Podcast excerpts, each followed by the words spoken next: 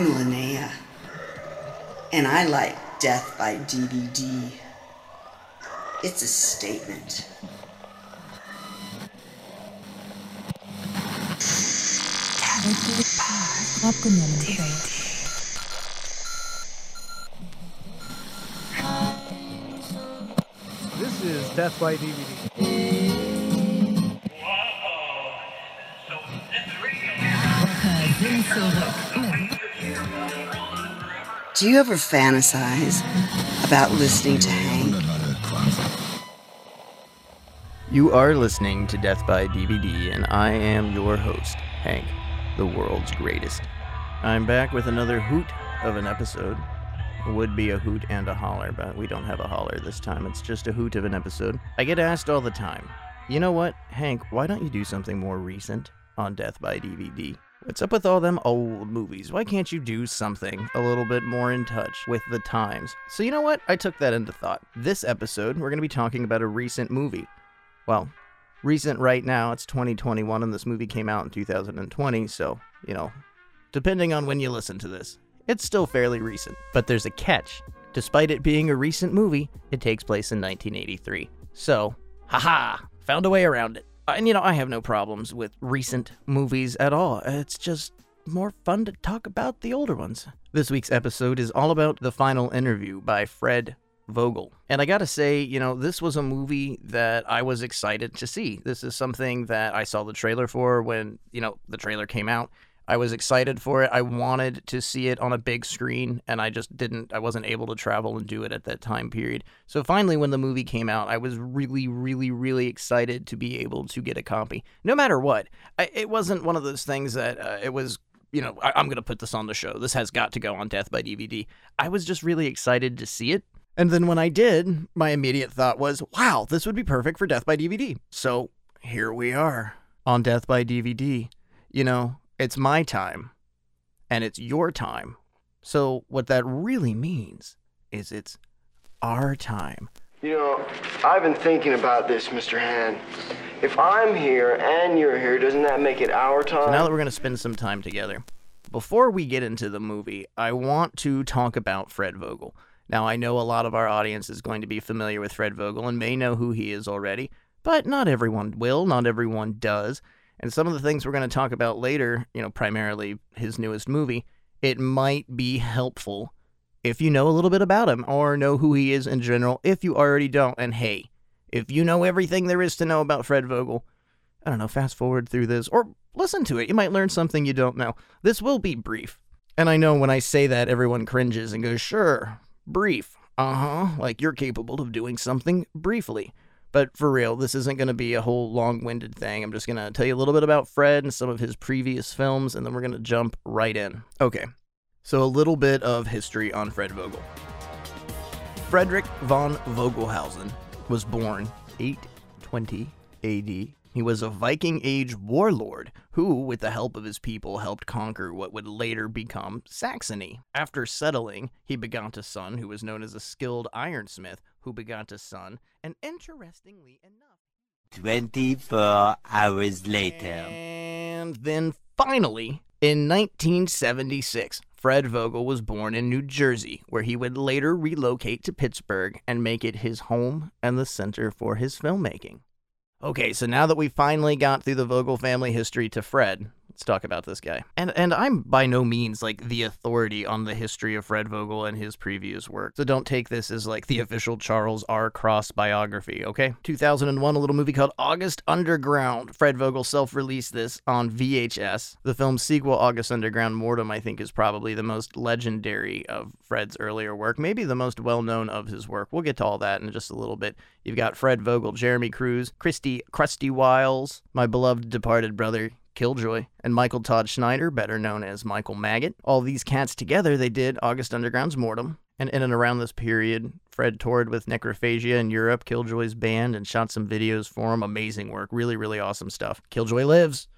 Always and forever. And then after this, Fred did a film called The Redsin Tower. Following that, August Underground's Penance, Murder Collection Volume 1. We're into 2009 at this point. Sella Turcica came out in 2010. And then The Final Interview, which was was filmed in and around 2017, 16, 18.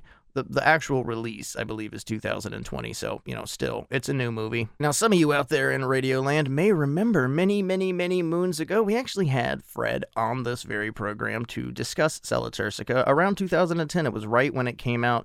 I may be wrong, but we were one of the, the first people to reach out and want to have a discussion about the movie, and that was a great time. That was, you know, I, I really think one of the, the first times we had somebody, you know, big, somebody for real, somebody making movies and shaking out there in the world on this program. And of course, this was back in the live days, so things were much more relaxed when it came to being able to do something like that.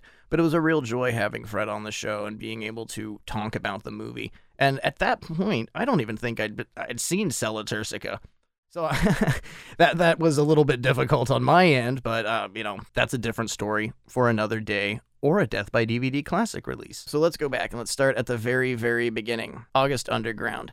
These are the movies that I think the the trilogy itself are the most accessible when it comes to Fred Vogel. I think these are probably the most booted movies that you know people can find them all over, and at conventions you can find them online. Though preferably you should get them from Fred and, and Toe Tag. Though I know it is increasingly difficult to find Toe Tag Blu rays these days. We'll throw this out there multiple times throughout the show, but the movie that we're going to be discussing, you can actually get and purchase from the final interview movie.com. All one word, the final interview movie.com. And I do believe it is the only way that you can see this movie to get yourself a copy of it. The August Underground series is essentially fake snuff.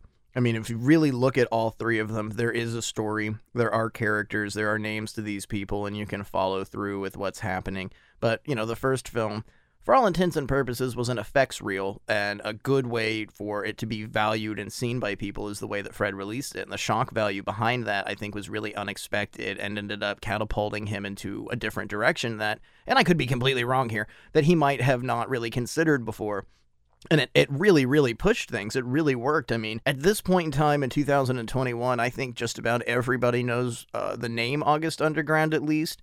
Some people and it's kind of it's become something like cannibal holocaust that people hear that title and they just cringe like oh i've heard about that movie. A serbian film. Things in that uh, not i wouldn't say all in the same genre because i think august underground Cannibal Holocaust and a Serbian film all really have different directives. But in horror and in, in this in this underground genre of horror and extreme horror, everybody knows August Underground. Whether you like it or not, or you're one of the people that have just heard about this or heard Fred's name and you go, ugh, I don't know if I can sit through that. Because as always, uh, uh with my comparison to Cannibal Holocaust, things totally get blown out of proportion. And I mean, God, there's no point in recanting rumors on on the August Underground series, but everyone knows a different one. They used real people. That guy's really fucking his sister. They're all dope addicts. Everyone's high, and maybe some medicinal marijuana might have been involved. A couple light beers here and there, but th- this wasn't the that wasn't the reasoning for all this coming forward and becoming such a, a momentous thing. And that's just people's loud mouths and rumors. And I think people are uncomfortable in general not having having answers to things. And when you look at the August Underground series, there are more questions than there are answers. But what's incredibly unique about all of it is just the devastating amount of violence, the in your face amount of grotesque gore. And this isn't some sci fi channel bullshit. You know, this this is real gore. It, I mean, it's real gore. It's not real gore, but it's real gore. You know, like it's fucking awesome. It, it looks fantastic. And that's Jerami Cruise and Fred Vogel. This kind of helped establish their place, especially in the early 2000s. The horror scene was, for one, pretty much dead. And two, nothing like this was really happening.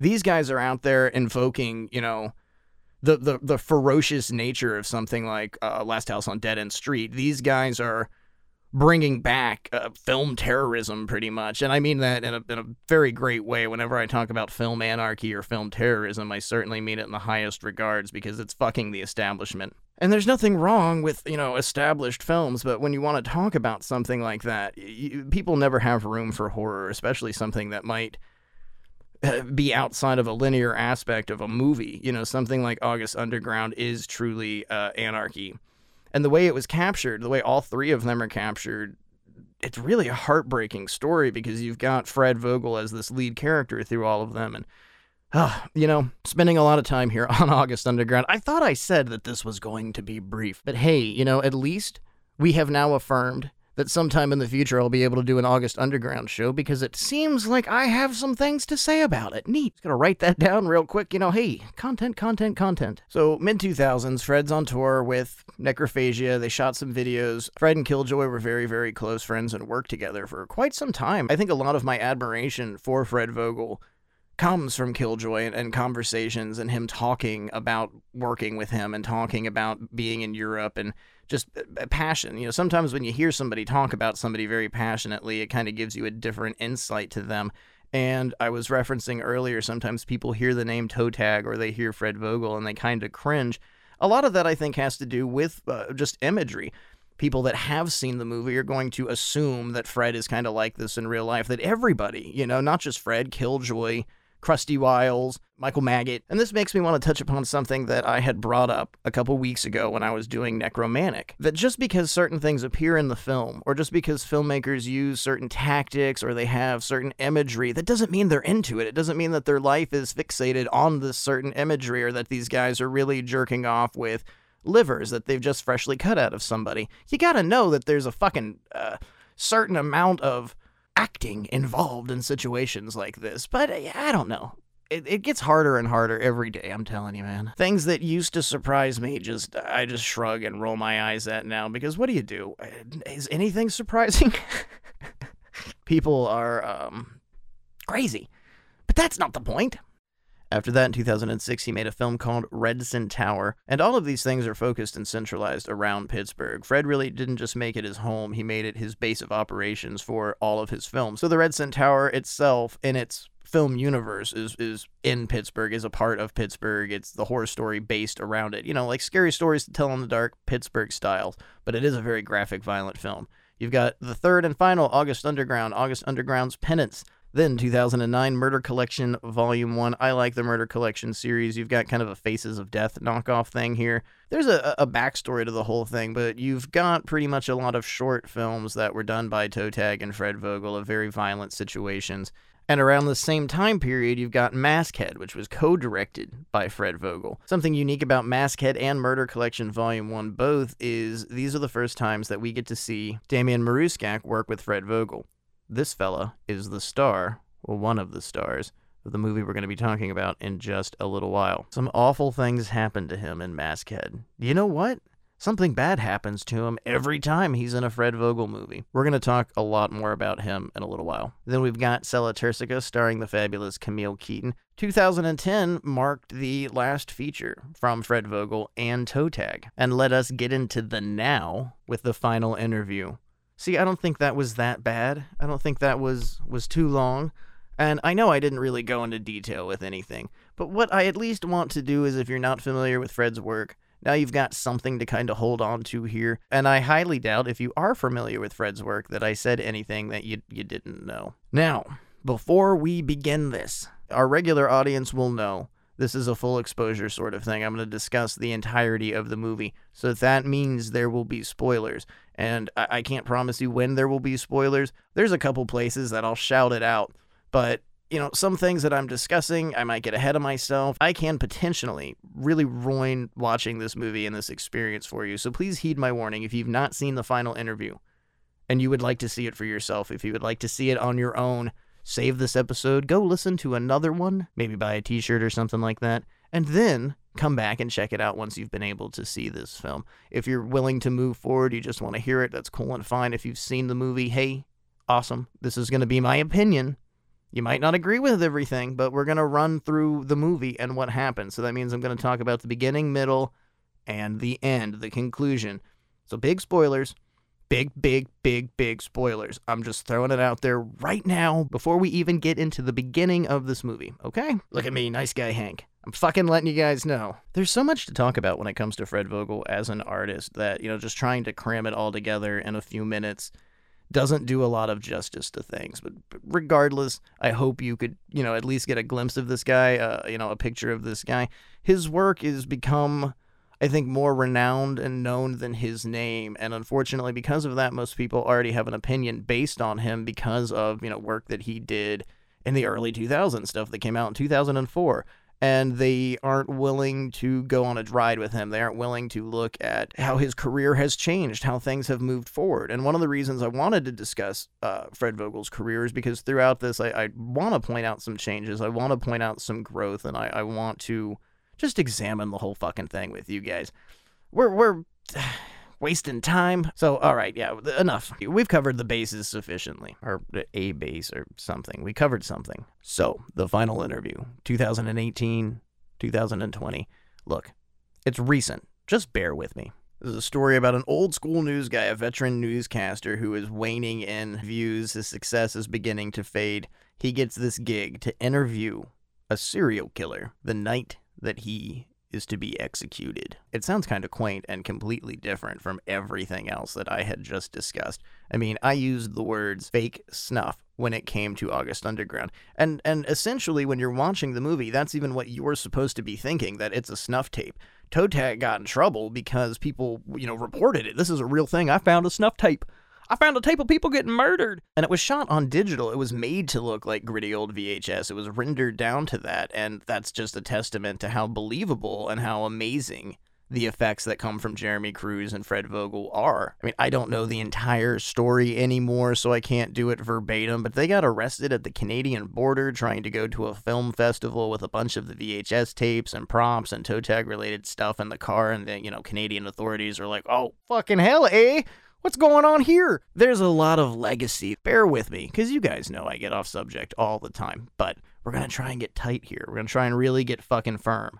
I think the story is what attracted me initially to this because I heard what it was about. I finally got to see the trailer, and that really was my first reaction. You know, wow, this this isn't like anything I'd seen before. And at this point, I'd seen everything that Toe Tag had released. I'd seen Sella Turcica. I'd seen all the August Underground. I had, you know, I had allowed myself to be assaulted with the utter brutality of, you know, the entirety of their career. And for the most part, you know, I've not really had any uh, vocal complaints. It's never been one of those situations where it's like, I really, I, I strongly don't like this movie. I have no hate for it. I have no disdain for it. I've always found the work that comes from them genuinely interesting. So this was kind of like, you know, a capitalization of that of, all right, well, this sounds like something really different. I want to get in on this. And even when I saw it for the first time, I really don't I don't know what I was expecting. You know, I really, I guess I had a lot of expectance that there was going to be a great deal of graphic violence, that there was your your senses were going to be truly assaulted with a lot of morbid and violent stuff and practical effects.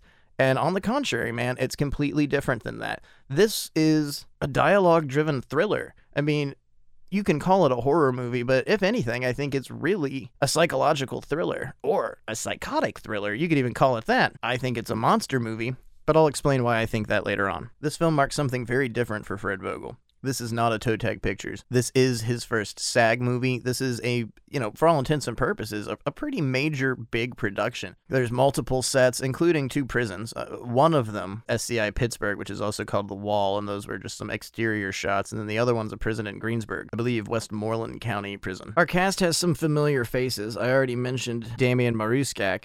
We've got Diane Franklin, you know, Princess Joanna from Bill and Ted. She's in Better Off Dead, Amityville 2. The Possession. Then we've got an incredibly unique character actor named Grainger Hines. You may have seen him before in the Coen brothers' The Ballad of Buster Scruggs, played Mr. Arthur, or in Spielberg's Lincoln, he plays Gideon Welles, and the insatiable Art Ettinger. Everybody loves Art Ettinger. There's always room for Art Ettinger. He's got a cool appearance in this movie. It's a blinker and you miss sort of thing, but if you know Art Ettinger, you won't miss it. A couple other toe tag regulars, a, lot of people that have been involved pretty much with Fred and, and, and his work uh, for the last 10 years or so. Something that seems to be a really neat sentiment when it comes to Fred Vogel is when people work for him, they seem to come back. They, they liked working with him. They they like his message. They like uh, who he is. And that just goes back to something I was talking about earlier as to where people have this idea. They hear the name, they hear toe tag, and they shudder because they think of, you know, what they've been told, or if they've seen the movie, things that might offend them, things that might violate their senses. But Fred Vogel's a really peaceful dude. He's really into positivity. He's got that PMA, baby. You know, he he really has that bad brains mentality. It's all about that positive mental attitude. You don't hear uh, positivity fucking at all I mean, uh, even with the bad, people just generally don't want to have anything nice to say, so it's refreshing. But again, a lot of the time, most people don't want to take that time to get to know somebody or to get to know their work. But that's what we're here for, right? Helping you cross that bridge, helping you get to know the artist and the art a little bit better. The movie begins in a lonely way. A yellow cab gliding down the street, and we quickly are introduced to our lead character, Oliver Ross, played by Grainger Hines. In the introduction, we establish right off the bat that our lead, Oliver, is an insufferable asshole. And we have this really beautiful shot of a vintage 50s, 60s era yellow cab driving down a moonlit street. They pass under a train trestle, and it's, it's really a perfect shot. There's a train coming at the same time, and you've got that haunting kind of hollow sound of it moving forward, and it's little choo, choo, calling out into the night. And this really, really cool jazz soundtrack. And it's got this, like, I don't want to say giallo, but definitely an Italian 80s kind of inspired pacing and feeling to it. And, uh, you know, if you ever watched the show Oz, how there were just those kind of lonely, sad trumpet calls throughout episodes, it has a really uh, reminiscent feeling of something like that, and it's terrific. So you've got this scene, this picture I'm painting for you of this awesome car, and it's it's a really, really beautiful cab. It's vintage, it's in perfect shape. And you really are drawn to that right off in the movie. Again, if you have pre existing ideas or notions of Fred Vogel when this movie starts, you're like, holy shit, this is a movie movie. This is one of them one of them real movies, huh? Not that any film he has made prior to this isn't a real movie, but a lot of the time people will look at something shot on video or released on video and eh, that's not a movie movie. But this starts off like a sprawling, massive production. And then immediately you arrive at the locations, a prison. This whole entire story takes place at a prison, and our lead character proceeds to just let us know this guy's a fucking dick. This guy is a, he's not even a dick, he's a dildo. He's so fake, he's not even a real dick. He's a fucking dildo. He's rude to everyone, and, you know, he's kind of got like a little bit of a Donald Trump attitude. So Oliver is a vicious asshole and a shrewd businessman, but he is the host of his own television program. Investigative, reportive sort of gig. Suffering from very poor ratings. He's not at the height of his career really he's kind of a Geraldo Rivera mixed with like Morton Downey Jr. type guy. He just doesn't smoke anywhere near as much as Morton Downey Jr. But in this first scene, you know, even before he gets into the gig about to go on live television with this serial killer who will be later executed, he's drinking, he's popping pills. We don't really know what his pills are, but we pretty much get the brunt of our characters right here that in this sequence we have his producer who is actually the producer of the film. And once we arrive at the shooting location, we get to meet Diane Franklin, who is playing Rhonda Cox, the director of this program and one of Oliver's four ex wives. So, as I said, the exterior shots of this prison is a place called The Wall. Then the interior shots, to some extent, are in Greensburg, the Westmoreland County prison. And then some of the interior locations was actually a yellow cab garage, and another was a it's not an O'Reilly's auto parts, but it was an auto parts store that they they painted up, they worked on it. I said that this movie was dialogue driven, but it also is is a character piece and everything really is the emphasis and the emotions of the character. You've already got Oliver Ross bitching right off the bat. And then he's got to meet up with his director. They've got to go over the show. They've got to talk about what's happening. Him and Rhonda Cox get into an argument right off, and it is fantastic. And what we get to see is that Oliver is a very thick headed person. He's very stubborn and he doesn't want to be told what to do. And, and he's experienced. He's done this before. This isn't his first rodeo. He's not going to be told by anybody. His director, ex wife, it doesn't matter what to do. And all she's trying to tell him is look, don't let this guy get under your skin. Don't let him intimidate you. Don't give him anything that he will be able to use against you. And Oliver just doesn't care. He's got more things on his mind, like getting his ratings up, and he didn't want to be here. That's something that we learn that follows us through the entire movie is he did not want to be here. He had a bigger, better bad guy that he wanted to work with, but because of his failing ratings, he just wasn't able to secure something like that. So now he's in Pittsburgh and he's got to deal with something that he considers to be much lesser than what he originally wanted to do. He's pissed off, pretty much. He's not happy to be doing this. We move inside the prison and we are introduced to the rest of our characters. We get to meet the warden, and this scene begins a focus on something that later on we'll talk about more. But it seemingly is a very important part of the movie, but may or may not actually have a meaning at the end of this film. But there's a long, drawn out situation where you can't obviously just walk into the prison with everything, so they got to be checked out. And there's this explicit point, and all this attention drawn to a mechanical silver pen that Oliver has, that his father gave to him. It's got a lot of meaning to him, it's got a lot of personal emotion attached to it. It's something that he even says, I can't do my interview without that. You're going to have to break your rules and let me take my pen in because there's no way in hell I'm going to be able to do this interview without having my pen. And he's not allowed to have it. I mean, it's a fucking prison. People will harden their own shit and sharpen it to stab somebody else. A lot of anger going on inside of Americans' penitentiaries. Can't take shit like that inside. Anything and everything can be turned into a violent weapon. He manages to convince the warden to allow him to take this inside. And a lot of focus is put on this, a, a, a lot. So at this point, you're kind of like, all right, this has got to be kind of like when a gun is shown in a movie. They're going to use it, it's going to be used. Or like the oranges in The Godfather. Someone's going to die. We've got this pen, and we're going into a prison, and he's going to meet a serial killer. So, what's going to happen with the pen? We'll get there. We'll get there. Literally everything is is dialogue at this point, but it's it's swift dialogue for the most part, natural, and it's written well and it's delivered well. Uh, the warden's a little bit stiff, but with Grainger on screen, you don't really notice it. This guy himself is an excellent actor, but you have a really excellent character on top of that. So when you're able to mesh those two things and the puzzle pieces come together, I mean, that's perfection. And you know, I neglected to mention this. I was talking about Maskhead earlier, and I said that Fred Vogel co directed that. He co directed it with somebody named Rebecca Swan, who also wrote it. You may know that name from Masters of Horror, John Carpenter's Cigarette Burns. Rebecca wrote that. Rebecca also is the writer for this, based on characters by Fred Vogel. So please pardon me for neglecting to bring that up at the beginning of the show. We got to give just as much credit to the writer as anybody else here. I mean, that's just poor managing skills on my part. So, my apologies. Oliver's personality is is really interesting. He has n- no charm, none whatsoever. It's all attitude, and it's clearly bravado to hide something dark and slimy that dwells deep inside. His crew just seem to kind of deal with him and tolerate him instead of seeing him as a peer or a leader or a boss. When he finally gets to the location where they're going to be shooting at, he immediately opens the door and yells at everyone, You're all fired. And no one really takes it. It's like, Oh, Oliver! You're so funny. they all just kind of look at him and groan, and it's like, uh, this fucking guy again. We get a brief look in the scene of his crew featuring Shelby Vogel, who is also AD, makeup, um, a, a great deal on this film. I think one of the major backbones of this movie is definitely Shelby Vogel. His producer, who we've already been introduced to, cameraman, a handful of people, some guards, mostly nameless, faceless people that he will berate or eventually look to for some sort of approval throughout this experience. We have some really, really articulate shots here as we get introduced to the big bad subject of this film. But you've got this really pretty shot that helps expose the prison. And you get to see the inmates inside their cells as this shot slowly crawls closer and closer and closer to the cell of Darius Tidman. Damian Maruscak is playing our mysterious murderer who himself is on the verge of death. His execution taking place just a little while after this final live interview. A real goodbye.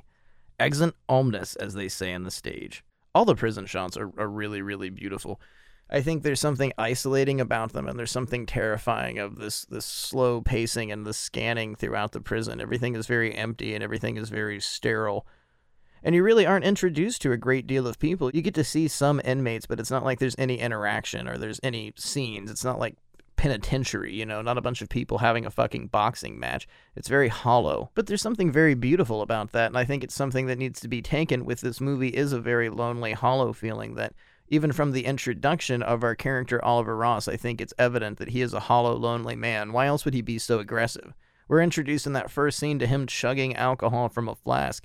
Why else, before you had to go to work, would you be doing something like that unless you were hollow, hiding something, or trying to fill, you know, the void of being hollow and hiding something? So, where we're at now, things are being prepared to be set up. Time is of the essence. This man does have an execution that he has to attend so this interview has got to get on the road. Some scenes were deleted here of Oliver getting really impatient with how long it was taking the guards to bring Tidman to the interview, and I think that's unfortunate. And I completely understand sometimes things look great on paper and you've got to trim the fat and you've got to cut some stuff out for runtime. But I just kind of like the idea of us, the audience, being further exposed to how just awful this guy is repeatedly, just over and over and over again as a reminder, like he's insufferable. This guy's just really a douchebag. But at this point, we're we're just seeing that he's a condescending, abrasive piece of shit. I mean, it, there's a little bit of evidence that he's a misogynist and he's just an all around unbearable person, but it's not that explosive yet. I just personally, um, I don't know. I, I like really pushing it, and and to me, making this guy more insufferable would have been my aim in, in a situation like this. I feel like the idea of this character is nails grating against a chalkboard, but I don't quite feel it yet.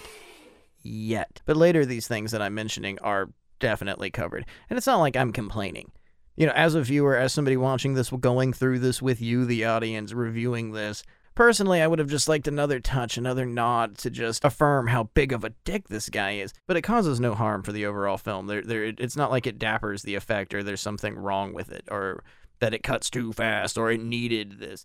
Finally, Darius is brought to the interview room and he's chained up. He's in his death road jumpsuit. His face is covered in scars. He's deranged looking. And at first, Oliver plays the nice guy. When Tidman is brought in, he keeps emphasizing that, look, this is just a show. You know, things might get a little hectic. I might have an attitude. I might get a little wild with you, but, you know, nothing personal. This is just a show. We're working together. You know, it's for the ratings. You know how it is. And he tries to, like, humanize him. He tries to make him feel like he's going to be his pal. You know, this is all bullshit anyhow. I can't stand how they're doing things like this. They're they're just trying to make money off of your name. All the while he's got his ex-wife and director Rhonda in his ear. She's monitoring from a news van and is just yelling, "This is bullshit. You you you do not agree with him. You don't feel any sympathy for him. You are pathetic. What you're doing is pathetic." While he grins and tells her to go fuck herself and has all sorts of snide and awful things that he, you know, just not to her, to his staff, to absolutely everyone. He's incredibly rude. He's callous and he just doesn't care. He's an awful person. He's an ugly man, and just the idea of this character, he makes you want to grimace he's like a tacky, cheap used car salesman. It's just uh, even beyond that. And really, though, that is a good idea of, of the type of person he is that he is just some tacky cheap awful used car salesman that's all he's trying to do is, is steal people's stories and, and resell them with his own brand of garbage and sleaze a real Morton Downey Jr. type. I liked that one. Yeah, that's, that's pretty apt. Really, it, without the smoking, he's a lot like the mouth. Sit down, you fat bitch. Listen, you sit down. I'd love you to try to beat me, honey. I'd show you how to kick the living out of a broad. And don't you, and don't you ever claim you do this in the name of God. because he is not a slut, you are. I know a guy, I know a senator in the United States today. It ain't me. Who she probably know, I know. Who likes to who likes to get down on his hands and knees like this have ostrich feathers put in his rear end, a collar put on, and the dominatrix pet him and say, nice bird. Huh? That's a I mean, sick son of a bitch. That's a sick guy. And that's, a guy. kind of that's a guy who's making the that laws that make this possible. society with the woman he does it with. Let's come Because back, all right? a Let's come back in just a second. Continue this. But Darius uses this time to begin the interview. The cameras haven't even begun to roll, but Darius is figuring out ways immediately how to get under Oliver's skin. And it's very casual. He starts asking him if he was married, he asks him if he has children, and all of these responses that you get from Oliver are grotesque. He talks about his four ex wives, including the one that's listening in, as if they're dogs. He doesn't even really have anything nice to say about his children. He has nothing nice to say at all, apparently. I mean, every single thing that comes out of this man's mouth is just negative, pure negativity. All the while attempting to have some appearance of charm, as if he's really, you know, some big dick Rick motherfucker. And everyone around him seems to just have this bored look on their face that they've seen his song and dance, they've seen his gimmick, they understand what he's doing, and all of them just want this to be over with. But not so much Darius. Darius is watching. Darius is learning. Darius knows that his time may be running out, but there's always room to have a little bit more fun before the lights go off. And ain't that the fucking truth? There's always a little bit of time to have some fun before it's too late. So Tidman's brought in, he explains all of his methods, and you know, don't get offended, we're gonna be pals, and everything's okay. We're just playing a game here, buddy. And Darius is just kind of dead-eyed. I mean, it's it's really he's got this like great white shark look in his face. A doll's eyes. They got black eyes, doll's eyes, staring up at you, and they turn all white when they bite you. Yeah, that's an awful Robert Shaw. I apologize. I won't do impersonations anymore on this episode. Another thing about a shark, he's got lifeless eyes, black eyes, like a doll's eyes. When he comes at you, he doesn't seem to be living until he bites you. And those black eyes roll over white, and then. Oh, then you hear that terrible high pitched screaming. But you can see right here, like like right here in this sequence, this is why Fred uses Damien. This is why Fred has used him in multiple films because he's so fucking good. Just just the the, the look in the guy's eyes, just absolute terror, absolute. Uh, it, it, you you have a convincing. You, I'm stuttering all over the place. This dude looks like he has seen something. This dude has that look that soldiers get in their eyes when they've seen incredible amounts of combat, when people have experienced incredibly traumatic incidents. This guy has that dead, vacant stare. This guy looks like he has seen death. This guy looks like he's not only seen it, but he's experienced it, he's lived with it, he's made love to it, he knows death intimately, and it's frightening.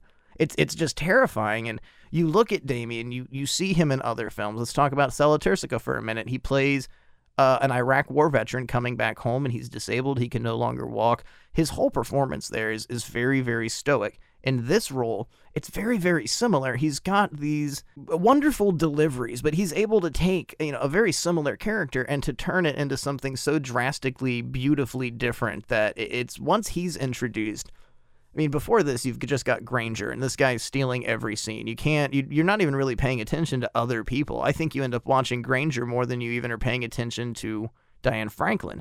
Then Damien comes on scene, and it's like, wow, why is this guy not more stuff? Why is he not out there? I mean, one hell of a character actor. He can really develop and take over a role, and you are now, you're torn between the two you don't even know who to look at or who to start following or what to do because both of these performances that you're getting right in front of you are are really strong. This performance that Damien is giving Darius Tidman is a bit different from the usual Charles Manson type killer we so often are exposed to in horror and thriller movies. There are elements, but the character is unique itself in story and performance. So, you know, Manson isn't so much a taste that's left in your mouth as it's as it's more of an influence of many killers. I mean, I assume just it's more than one person that that has you know accumulated to kind of come up with what this character is. But Damien's handling of the role almost makes you believe that Tidman was real. I mean, Grainger really is a powerhouse and the star of the story, but Damien proves to be an equal and a, a wonderful, wonderful mix of terror and humor, and and just absolute excellent timing and delivery that is something to be said of this character, that it's not the usual doom and gloom when it comes to a serial killer.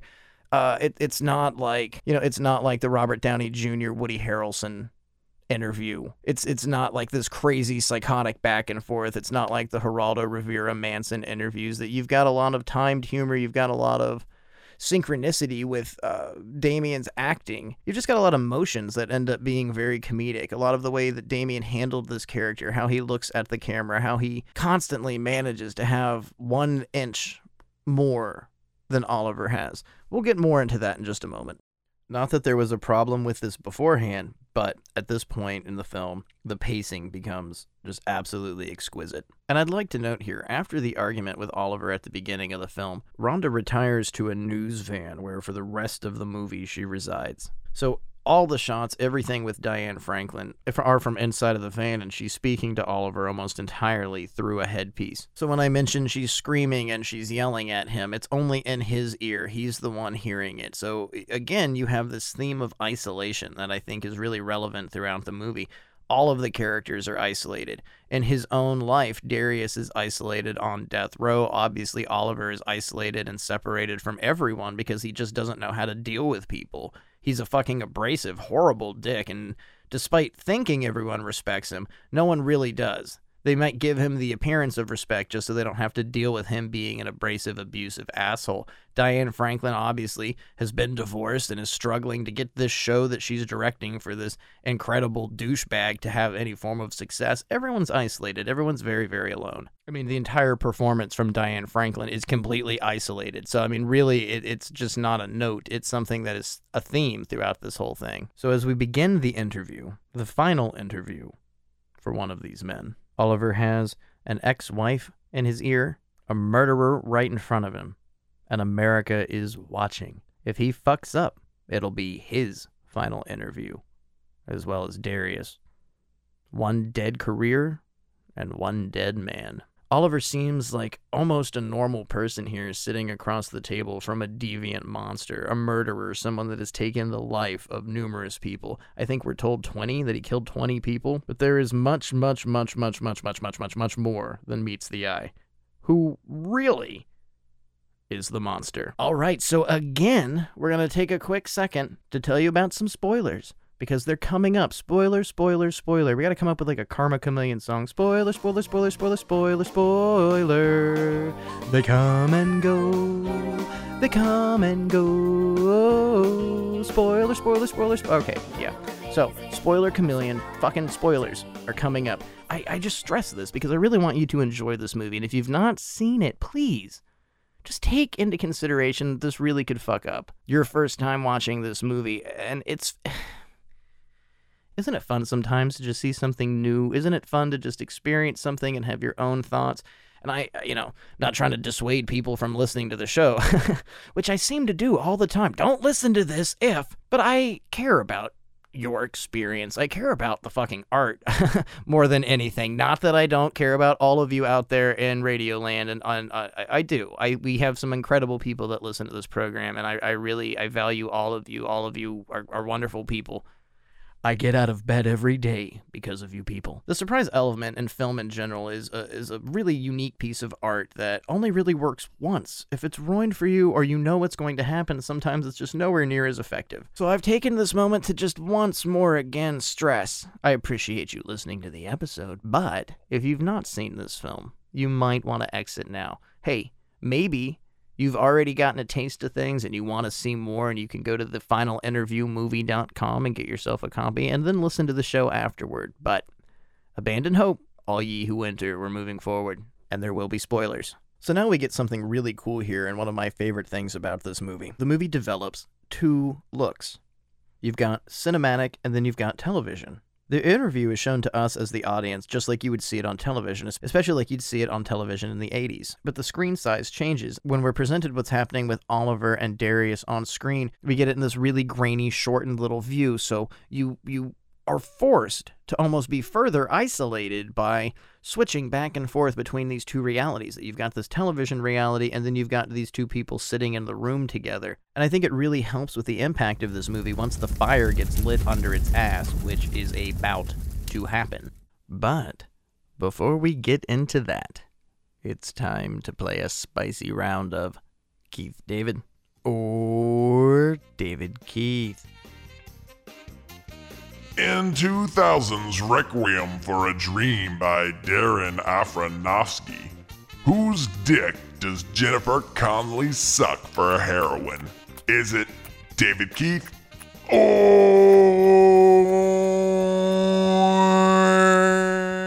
Keith David?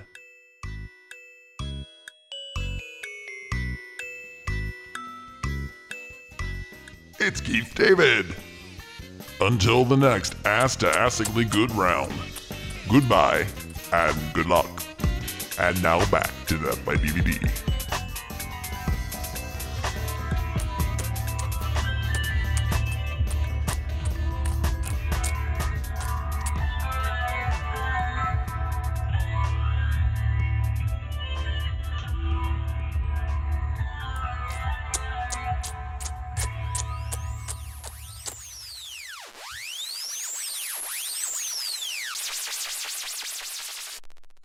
Really sort of dreamlike, and I think as an audience member, you're you're able to be transported back and forth between these two realities of what's happening and then what's being seen on screen. And you know, this is a live interview, so thousands and thousands of people across America are watching this happen. And why this is unique is that you are able to see the reality almost like a behind the scenes situation, and then you're able to see what's happening on television as all these people are watching it. there's always two sides to every single story. You've got what you've seen, and then you've got what actually happened. And being able to combine both of those and allow the audience to see it is just absolutely terrific. And that itself is a hat off to the editor of this film, Jamie Lockhart. It's a beautiful job. Some places it's very quick, some places it's smooth, some places it's fast. You know, to me, it's got something that's uh, almost reminiscent of a 1990s Tony Scott film. It's it's just got that excellent quality and pacing, but how beautifully it's cut and how these these pieces are are all puzzles essentially. I mean, when you cut and you're making and editing a film, you've got hundreds and hundreds and hundreds of pieces. And just because there's a script and things were shot in a certain way, that doesn't mean all of these pieces are going to fit. So somebody incredibly skilled has to sit down and be able to visualize the director and writer's image and make that happen. And when you have somebody like Jamie Lockhart, you end up just with a really fucking beautiful job. And it, it's something to talk about. It's something to write home about. The editing and the soundtrack for this movie alone, you know, you got to kick it up to points. You can't just give this movie, oh, it's a, it's a two star rating. Nope. Fuck you. Editing and soundtrack alone, we got to kick this thing up. So the interactions begin very, very subtle. Darius isn't really giving anything up. He's beyond stoic. And you begin to wonder here how much experience Oliver Ross has had with somebody like this. Has he ever dealt with a killer before? Has he ever done a special like this? Has he ever dealt with somebody's death in a format like this? I mean, this dude is about to die. He's going to be executed by the state, one way or the other, at the end of the night. Darius Tidman's dead. But you're given no real previous experience to what Oliver Ross has done. We just know the type of host he is. We we get to see what type of show he does. We see how he treats his cast. We see how he treats his crew. We know what he wants for ratings. So it's assumed that for the most part, this guy is kind of a sleaze merchant. That he's a late night TV kind of guy. You know, like when Connie Chung told that old woman that nobody else was listening and that the whole thing was between them and she was actually on live television. He's that kind of guy. You can't? I can't. Why don't you just whisper it to me, just between you and me? She's a bitch. Real, that's the only thing he ever said about her. But I think they had some meeting, you know, and So hey, you know, he's a Connie Chung, Geraldo Rivera, Morton Downey Jr. That's three. That's three really good references to kind of paint a picture of, of, of how vicious and cutthroat this person is. Knowing my luck, I said something bad about Connie Chung and Maury Povich is going to show up on my front door with a fucking Glock now. Oliver's methods are kind of whack. He's constantly condescending, but he still manages to keep this image of a really friendly guy. But as Darius continues his somber and controlled act, Oliver begins to really push. And at this point, Darius has already interviewed him. He's already gotten the information he needs. He knows about his life. He knows what type of person he is. He's seen how he can handle himself, or how he doesn't handle himself, rather. Even as Darius gives Oliver what he wants, I mean, he, he's answering his questions, he's detailing his life, he's talking about his crimes. Oliver needs ratings. Oliver needs more than this, and it's also soft. It's also, oh, well, you know, I was abused and these bad things happened to me in my life. It's not what he wanted. He wants something vicious. He wants something that's really going to wow the people. It's going to make the people go, wow, look at Oliver Ross. I can't believe that guy got in there with such a psychotic and he got all this information out of him. Isn't it amazing? And nothing like that is happening. So at this point, Oliver begins to do what he knows how to do best, and that is become an even bigger and meaner, brutish asshole. A big, attacking, brutish asshole. Now, this film is unlike Fred's other films. The violence isn't presented on screen here. Damien tells us about all of his abuse growing up and where his violence began, and he paints us this awful picture that's delivered through the actor's performance instead of the usual bouquet of insane special effects and gore. But the effect itself is incredibly surreal. The way that this was handled, the way that Damien is able to convey all of these things to you by just sitting there and telling you. It's kind of funny. I, I mentioned in all Fred Vogel films, something bad ends up happening to Damien, but for the most part, he seems to not be able to move in a lot of Toetag films. You've got Sella Turcica who's bound to a wheelchair, and in this film, he can't get out of his chair. He's chained to it. And he has to do all of this acting, all of this emoting while stuck in one place. And sometimes it, it really it, it borders Grainger Hines. I mean, you you know this guy is, is a professional, Grainger Hines. He's been in a lot of real movies. He's done a lot of work throughout his life. And then you're watching Damien, and it's like, man, why isn't this guy in more stuff? Why don't we see him more often? Where is he? What's he doing? Uh, get out there, man, because it's fucking phenomenal. I personally, when I when I watch this film, that's what I'm drawn to. That's what I'm watching. He's just got this sneaky, mysterious demeanor that I can't take my eyes off of. Damien is so convincing that the morbid, awful things that are coming out of his mouth end up stinging like a horde of hornets. But this just isn't the story that Oliver or his director want. Sympathy for the devil?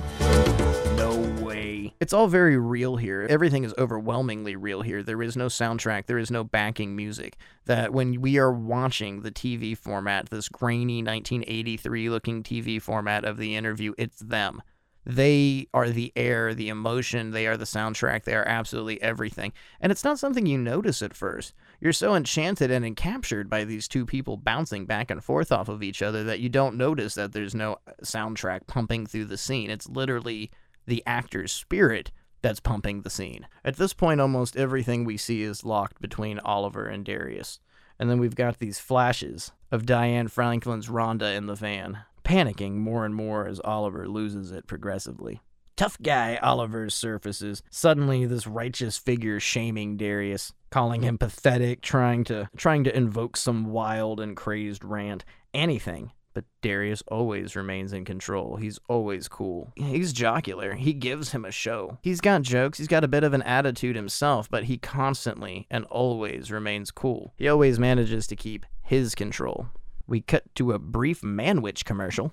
Our Tony's quite a lumberjack. You're hungry as lumberjacks too, right, Gramps? Hey, I'll make sandwiches. Yeah, a sandwich is a sandwich. But a manwich is more like a meal. And what's a manwich? A sloppy joes made with your fresh ground beef plus Hunt's manwich sauce. Thick with tomatoes, onions, peppers. Makes more of a meal. Oh, Grandpa. Yeah, like I says, a sandwich is a sandwich. But a manwich is a meal. Yeah, especially for us hungry lumberjacks. And then we return to the interview. While on a commercial break, Oliver appears fatigued. He, he doesn't look good at all. He looks like this is exasperating him. He looks like he's losing a battle. And then something really interesting happens. Oliver gets a phone call, which you've got to assume has got to be a pretty important phone call to go through in the middle of filming a live television interview with a bloodthirsty killer who's about to be executed. The caller is Oliver's current lover, who is alone and needs him.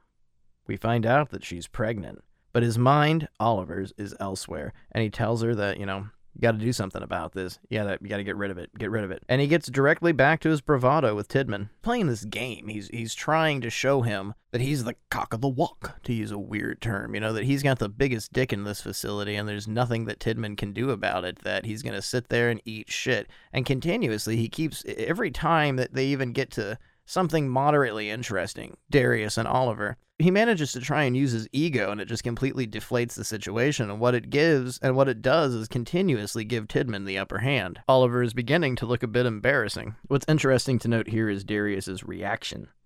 Almost like a cat. We don't know what he's thinking, but we know it's something devious. Something devious at least is forming. You know that wicked look a cat gets on its face right before it knocks a glass off a table after it's making direct eye contact with you? That's the expression that he has on his face. It's just this sneaky, sneaky, devious look. He is seeing as we are the nature of Oliver, a very, very ugly man. He only cares about one thing, and that's himself, or his success the success of himself. So it just goes back to the one thing. But this little show he put on for Damien is damning. He's again given him something else in his arsenal. Oliver assumes that he is in control of this interview, but he and we are about to learn otherwise. Oliver decides to attempt to at least go by the book here. Bringing up Darius's family history, digging for some soft spot that might allow him to get under Darius' skin. Both of them bouncing off one another is extremely pleasurable to watch. The dialogue is very, very smooth, and you fall into the reality of the film very, very quickly. You feel like this is all real, like this is a true story, like this is a, a true tale. Darius gives it pretty forward.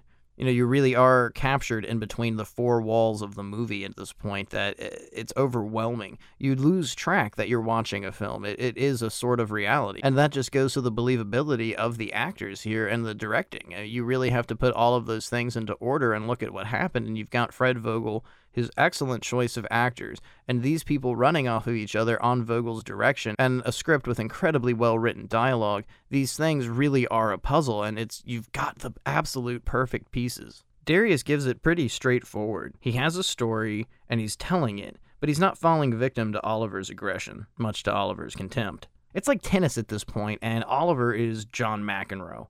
It won't be long until he throws a tantrum. can't be serious, man. You cannot be serious! That ball was on the line. Chalk flew up. It was clearly in. How can you possibly call that out? That he's walking over. Everyone knows it's in in this whole stadium, and you call it out? Come on! This is absurd! I can't believe this! How bad everyone is, you know that? You're a disgrace, and everyone here is a disgrace. You can't get a call to even this far out right. It's absolutely unacceptable. You're pathetic, you know that? You are the worst umpire that I've ever seen in my life. You're never going to. As the interview moves forward, we find out that the story of the South Side slasher isn't Uh, incredibly impressive. I mean, we're told that he kills 20 people, and we don't get every single one of those murders outlined. And as I said earlier, unlike Fred's other films, we don't see them.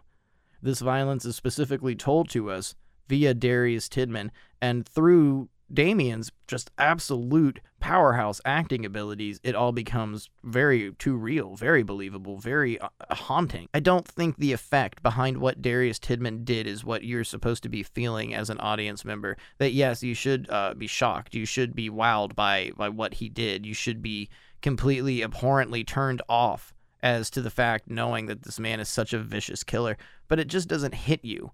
You're you're still kind of reeling from the behavior and what you just saw with Oliver Ross, how he handled that phone call, how callous and, and just cold and, and, and almost sociopathic. I mean, he clearly doesn't care for anybody but himself, that he could say something like that so hurtful just for this interview. The fact that the killer in front of him was even kind of floored, like, all right, wow. But he isn't a cult leader, Darius. He's not a cult leader. He's not some Ted Bundy style killer that might have a two, three hundred body count. You know, it's not some Ottis Toole Henry Lee Lucas sort of guy. What's interesting here is that we learn about this darkness that uh, resides inside of Darius. All of this began after Darius was in a near death experience, a car wreck when he was young that killed his parents and caused these horrific scars that are all over his face that have caused people to call him a monster for most of his life. Young Darius briefly died and then went into a coma after being resuscitated. And, and in this moment, he uh, feels that he experienced the void, we could call it, another realm, darkness, something outside of our comfort zone of reality heaven, hell, something beyond that, that he truly experienced and touched hands with something as horrifying but beautiful as death. And when he came back into the land of the living after returning from his coma, there was a touch of that left inside of him, something from that nether realm that came over and managed to stay with him.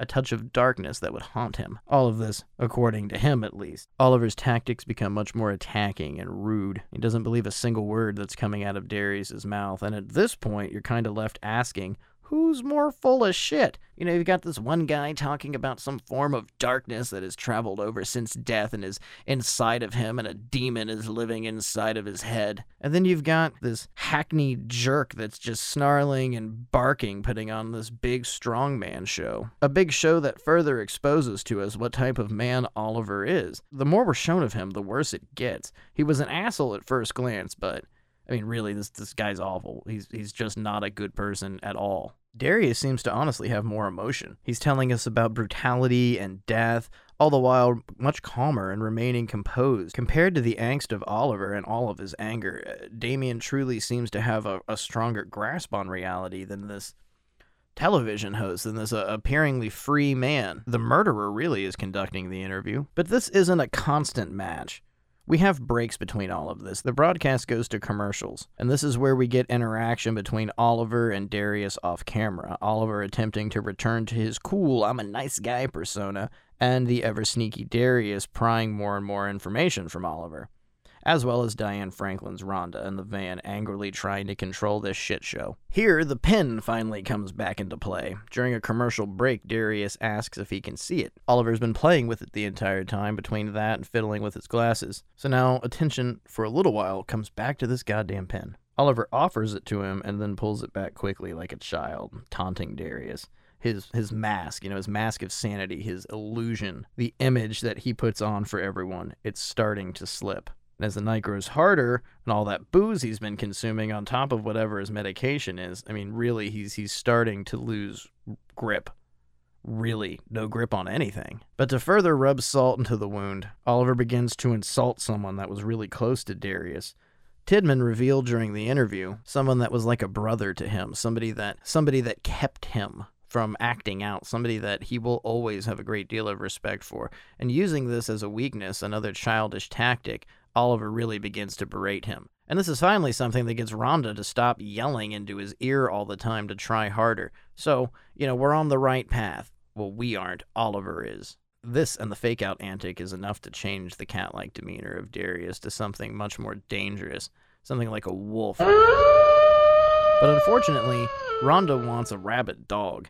Darius is proving to be way too smart for that. The insults get to him, but Darius manages to keep control, as always. The break ends and we go directly back to the live interview. We start getting some meat to the story as Darius details some of his crimes, the effects of Oliver's insults, no longer visible. Darius believes that death isn't the end and that his murders were more or less setting the victims free free of the boundaries of this world for something bigger, something more divine, something more beautiful, something truly free, which Oliver believes to be absolute bullshit. Darius feels that releasing these people is cleansing and, and, and godlike, an overwhelming amount of purity and power that resides in being able to take somebody and move them, taking them to another plane of existence.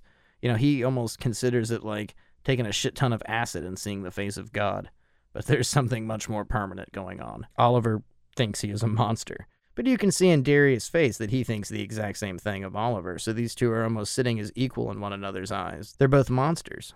Oliver's tactics and methods become much more absurd, they become much more crash, much more brutal, and at this point he feels he needs a break. Much to the dismay of Rhonda. In an attempt to belittle Darius before he leaves the room, Oliver turns and says something to the effect of, I gotta take a break to get away from this piece of shit.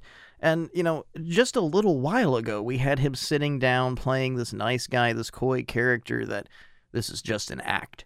You know, I'm, I'm just doing whatever I have to do for the ratings. And, and we're not live anymore. He's just being abusive. He's just being a nasty person. He's hoping at some attempt that he can do something that's going to fuck with Darius that's really going to set him off. And if anything, this just amuses Tidman. It doesn't do anything to him, it doesn't affect him. It's not pushing his buttons. And we've already seen at the very beginning of this, before the interview starts, Darius gain control. He already got the information he needed. That phone call that just happened was further ammunition for him to really get under this fella's skin, and it's working. So, Tidman is pretty much amused by this, and Oliver storms out. Rhonda knows, though, this just isn't a ploy. This just isn't a way for him to get under Tidman's skin. He needs a drink. Oliver has to do something. It's his fuel he can't finish this without having a drink because that's all his ego comes from. That's all this guy is, is it's just asshole in a bottle. He has nothing outside of that. He's a very hollow, empty, bitter person. Uh, he's he's using something like this to come up with his whole persona.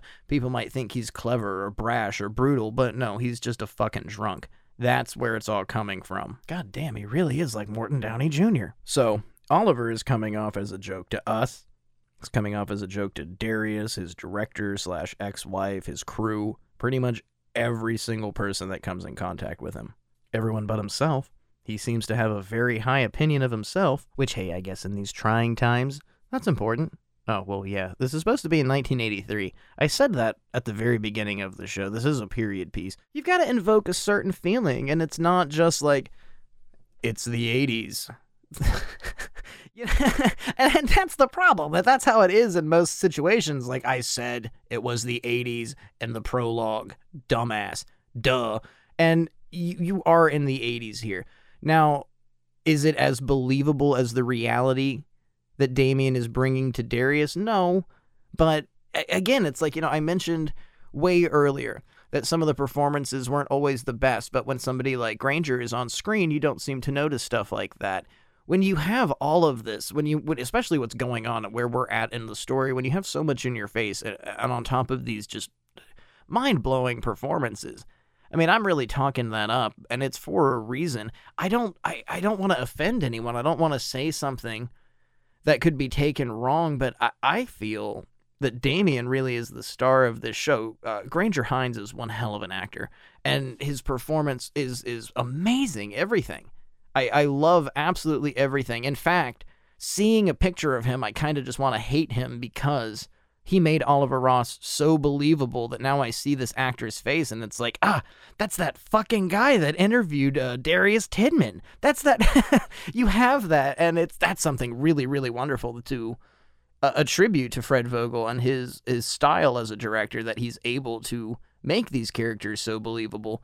But Damien just man, I could talk about this guy for hours. He's just great. He he he really is, and it, it it's his performance. I've seen him in other things. I've never met this guy. I don't know him in real life at all, but I've seen him in multiple films, and every single time, it, it's not him. He he's able to really. He's an actor. He's a fucking actor's actor, and he's able to like a chameleon take on this appearance and give you such a believable and incredible performance that this this movie, The Last Interview, if you can take anything major from it, it is just how goddamn good this dude Damien is. I mean, let's get him out there. Let's see him in everything. I'd love to see, I mean, because his versatility knows no bounds, I feel. I'd love to see Damian Maruscak and, and much, much more. But hey, you know what? I'd like to see Fred Vogel do much, much more. So maybe we'll get uh, everything, you know? maybe I'll get what I want and it'll be wonderful because it'll be more Damien and more Fred. More movies like this. I, I and I don't mean that in an offensive manner, you know, because I dig August Underground. I dig them all to an extent. I'm not the biggest fan of the third one, but you know, that's not the point here. It's seeing the progress and the change. And, you know, I discussed all these things at the beginning of the show. So as we go through this, if you are familiar with Fred Vogel, if you are familiar with Toetag, that you would be able to hear this and go, you know, wow, that doesn't sound like like what I'm familiar with. That doesn't sound like what I know. And it might be a diving board or a stepping stool for you to get further into this person's art. And this is the time to do it because something like this, it's it's really showing the versatility and the style and the power of Fred Vogel that he's not a one-hit wonder, that he's not just going to do ultra violent, horrible, offensive gore movies that are going to shock and bother your, your great grandma. He's doing, he's able to do it all. He, he can really do everything. And I think this is a solid portrayal of his, his, his artistic, his artistic nature, his artistic credibility, I guess, that's better wording. His artistic credibility, because you get beaten down, you get boxed in, you get told that this is all you can do, this is all you're good for. That's all people are going to believe, and that's what you eventually are going to believe about yourself. And being able to step outside of those underground horror, the hardcore crowd, or, or whatever, being able to step outside of boundaries and and break the rules and to do something like this, I think it's it's head turning. I think it's really pivotal, and I think just as when Fred did something like the first August Underground film, it completely changed the direction of his career and his life. And this is something very similar to that, moving forward into another direction, which unfortunately, I don't know, you know, if the hardcore gore guys, if the underground guys, if, you know, the jerking off seven days a week to Serbian film fellas, if they're going to be behind a movie like this. But you know what? Their loss and and really it is their loss. All right, so that was another little turn onto off subject road.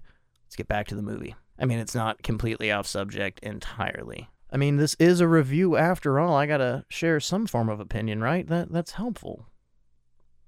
Maybe? No? I don't know. So Oliver has excused himself and sneaked off for a drink. That's not how you say it. Sneaked off for a drink. Snucked off? Sneaked it? No. Snucked it. He snuck it off? God damn, I have the like lightest grasp on the English language. It gets harder every episode. So he goes away to have a drink. Snuck. He snuck off. That's how you say it, right? Yeah, it sounds right, right? Or is that a word I made up? Snuck? It doesn't sound like a word. And that's really what he had to do. I mean, uh, sure, you could take it as this ploy of insulting Darius to get something out of him. No, he just needed a drink. He's losing control. He's losing grasp of the situation. Every time he tries to powerhouse Darius with something, he always has a calculated response. He always has something cool or slightly humorous to say that ends up making Oliver look like a buffoon himself. Everything is backfiring, and this wasn't expected. Well, it wasn't expected by Oliver. The first encounter we have with Diane Franklin's Rhonda Cox is her explicitly saying, Look, don't let this guy get under your skin and don't let him intimidate you. And what does Darius do? He fucking intimidates him. First thing, too, like right off the bat, he starts grilling him and asking about his life and his children and his kids. He knows what he's doing. Unfortunately, we can't say the same thing for Oliver Ross. So he slinks away to drink and he encounters the warden. And, like, right off, the warden tells him, Ah, having a drink? I smelled it on you when you walked in. That's because he's a sloppy fucking drunk. That's not the dialogue. But, you know, he tells him, I can smell it on you. And this is kind of a subtle hint to let us, the audience, know this guy's not as composed as he showed us. When we are first introduced to him and we see him in those first scenes of the movie, he, he could be considered a little dapper. He's a professional. We know that much, and we know that he's the host of a TV show, so we're going to assume that he has some uh, prowess, that he knows what he's doing here, and he, he really doesn't. I made a, a notion earlier that what's his experience with something like this? What's his experience in this particular field? Probably none, because his manner of handling this is getting shit tanked. He's got to get fucked up to do it because he doesn't know what else to do. But if you're not a drinker and you listen to this show, you may or may not know that alcohol lowers your inhibitions. So suddenly, something that you are absolutely terrified over, five shots later, fuck it. I'll punch an alligator in the face. I don't give two shits nor a fuck. That's the situation that we're in right now. His inhibitions are incredibly low, and he's, if anything, getting much more agitated and, and wants success. He he wants to treat this as almost a gladiatorial sort of thing that he wants to defeat Damien. But the important thing is just that subtlety of knowing the warden saying, I could smell it on you when you walked in. He's a mess. He's a big fucking sloppy mess. He reeks of booze. He has no composure, and everyone can see it. Really, all the warden wants is to have a drink and to talk to a big shot to feel like he's something. But he and Oliver discuss the execution of Darius Tidman as if he was a big turd that was about to be flushed away. Nothing more, nothing less than a piece of fecal matter, literal and physical shit. No emotion no soul, no anything. And, you know, this isn't going to be some rant that goes on 20 minutes about the death penalty, but I really think there's something that needs to be thought about. And I think it's something that is a, a direction in this movie is the grisly and inhumane nature of, of murdering a murderer for murder. I mean, that's genocide, killing a killer for killing. And you kill so many killers for killing, they it just becomes a killing machine. I mean, uh, try and tell me that that's not some odd form of mass genocide. Where is it's not even punishment being served here. Ah, god damn it! I just said that this wasn't going to be a rant about the motherfucking death penalty. Okay, okay, I'm sorry. And what's funny about all this is the warden and Oliver talk about Darius the same way that he talks about killing people, the same way that he talks about his crimes, which seems to infuriate and and just truly get under Oliver's skin that he can be so callous that he can think that he's setting people free, that there's a philosophy behind this, because these guys have a back and forth about Albert Camus, absurdism, and all that grand stuff. But it truly appears that Oliver doesn't even really consider somebody like Darius to be a human or on his level or even worthy of being on his level. The warden just wants to be included in something, even to the extent that he offers Oliver a spot at Darius's execution that that's the real fun part. You get to see them wiggling and worrying, and finally they're crying, and the tough guy act is going to be broken down. You know, you really want to see somebody broken. And it's interesting because Oliver doesn't want to you know, his comment really comes down to I'd rather just shit out that turd and forget all about it. Move on. But I think that I think it says something about the man. I think it says something about his backbone and who he is and what he thinks about all this situation, which is nothing. He he has no thought outside of his own success. Oliver Ross may be a sociopath. He tells the warden that he needs some time alone. You know, I got to prepare. I got to get my mind back into the right place before I get back in there. All this is just an elaborate excuse for him to take another few drinks from the flask and to chew on whatever his pills are. But now it's time for the show to continue. Oliver is disheveled, he's drunk, and it's obvious, it's visible, everyone can see it. Darius can see it. Rhonda knows just by listening to him. At this point, Diane Franklin's Rhonda has more dialogue yelling at him than I think she does in the entire film. And it's all very valuable stuff. You know, she's letting him know he's a fuck up, that he's roiding this, that he's drunk, and that he can't do anything unless he's drunk. And thank God you're a functional alcoholic so you can manage to actually get through this, you asshole. I mean, she's really just giving him the what for. And this isn't the first time or the last time that it's happened. I mean, he constantly has to be chided, he constantly has to be roped back into line. And it's more than likely not just because he's drunk, but it's because he just can't do it. This is why his ratings are dropping. This is why his show's not successful. He's really not that great anymore. He could have been at one point. We don't know anything else about him. We're given what we're given. We're given a, a, a character driven, dialogue driven story. This is all about emotion and this is all about characters. This isn't about gore. This isn't about shock. This isn't about offending you. This is a character and dialogue driven thing. And that's not easy to do. The pressure is on. Shoveling pills into his mouth, Oliver has got to get ready to go live. Darius just sits patiently. He's returned to his cat like demeanor. A flair and a sense of predatory nature is there. Damien and Grainger are, are just absolutely on fire, and the, the performances are tremendous. At this point, it's like an opera, and we're just reaching that absolute peak of, of insanity, and that huge wave of music hits you, and the most triumphant, you know, like a Wagner opera when you finally get to that huge, amazing Viking part, and it's just, you know, da, and everything is just in your face.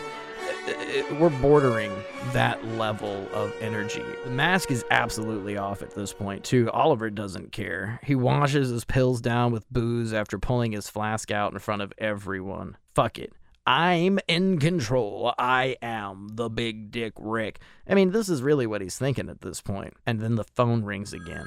It's the same scared woman from before, voiced by Shelby Vogel, who is calling at the worst possible time, pleading for Oliver's help. The first time he talked to her, he just said, Get rid of it. But now, straight up, he just tells her to kill it. He has no sympathy. He doesn't care. He, he tells her, just take a Valium and shut the fuck up. Kill it. He doesn't care, not only about this life, but hers. He doesn't care about anything outside of what he's doing right now and what has to be done, which is the final interview. His crew, his director, Darius, all of them are an audience for this, all witness to the sad song and dance being put on by a miserable, failing man. But Darius is amused, and after a tantrum, I told you there was going to be one. I told you there'd be a McEnroe tantrum where Oliver breaks the phone. They go live within seconds. I mean, and he gets mad. He he's angry over all this, not because he has to go through it, but because it's interrupted him, because it's something that took away from his time. So he fucking throws the phone across the room. And they return in seconds to the live feed. Here we get more of the South Side Slashers story. Darius detailing more of his murders and the private philosophy attached to them, and of course the darkness that resides deep within him, this demon that he offers to be able to show Oliver Ross. He even discusses some of his feelings of remorse, to which an obviously drunk Oliver Ross aggressively combats. Pretty much anything Darius has to say, Oliver shoots down. Despite wanting him to say more, there's a really, really beautiful sequence here where the two just stare at each other. They've been locked in combat for what seems like days and days and days and days, even though it's only been a short period of time. And they just glance at each other, Darius staring intensely with this vicious shark like gaze, something that Oliver can't meet. He quickly looks at him and he looks away. He can't actually deal with it. He can't come face to face with what he's learning. And through this story, it's obvious that he's dealing with things that are, are, are, hurting him. But some of this has come from the fact that Darius was able to grill him previous to the interview. He was able to extract information that he knew he could use against him and let it get under his skin. Oliver just thought he was too tough for it. He didn't think that he would be able to be taken over, he didn't think that he would be able to be breached and he really he truly has you can see it on his face he's struggling he doesn't know what direction to go into next he's not getting any form of reaction time is running out and this is important if time runs out nothing good happens and this is just another click this is where somebody decided you know what i'm going to go watch happy days instead of the new Oliver Ross. It's not that important. And on this episode, Fonzie jumps the shark. And that is what Oliver's doing jumping the fucking shark. They both are truly disgusted with one another. Darius is disgusted with Oliver, and Oliver looks at him with contempt. Neither of them understand the actions of one another, but we are starting to see more and more and more that this vicious, this mad murderer, this man that has killed 20 people, Darius Tidman, he has more sensibility and humanity within the constraints of this chair that he's sitting in while being interviewed than Oliver Ross has had in his entire existence. Four wives, five kids, and this one murderer is showing more compassion, or at least talking more compassionately, showing more emotion than this man who has lived so much and done so much. Oliver tries now to give everything. This is the bomb. This is his Nagasaki and Hiroshima. He has to defeat in his mind the evil that is Darius. He's got to do this for the ratings. He's got to do this for himself. He's got to land some sort of blow that makes him look like some holier than thou. I have morals. I have standards. Look how more powerful I am than you. Look at all the things that I stand for that you don't. I'm for good and you are for evil. And he flexes this. He really he tries to stab Darius with his words. He tries to defeat him. He tries to make his story, make his life look like everything he has just said. Uh, to be dog shit, to be just nothing, to be absolute waste that needs to be flushed away. And what does Darius do?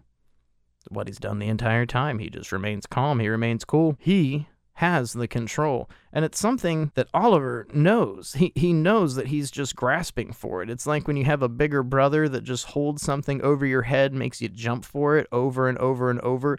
Darius hasn't had to get out of the chair. He's chained to it, in fact. He can't do anything. His freedom is completely revoked and removed, but yet he has more freedom, and in his thoughts, and in his concepts, and in his philosophy, uh, exceeds Oliver Ross. He he has so much more than him, even while in these constraints, and Oliver knows it, and he's afraid of it, and you can see it on his face. You can see it in his body which is a testament to Grainger Hines. Oh, we're getting into we're about to get to a, a, a whole thing here soon where Grainger Hines motherfucking just I don't even know how to word it. Like this is one of the greatest performances I've seen in anything in, in quite some time. I mean, last week we were talking about Astron 6 and I, you know I, I couldn't stop gushing about The Void and how much I love that film. The editor as well. I talked about both of them very very highly.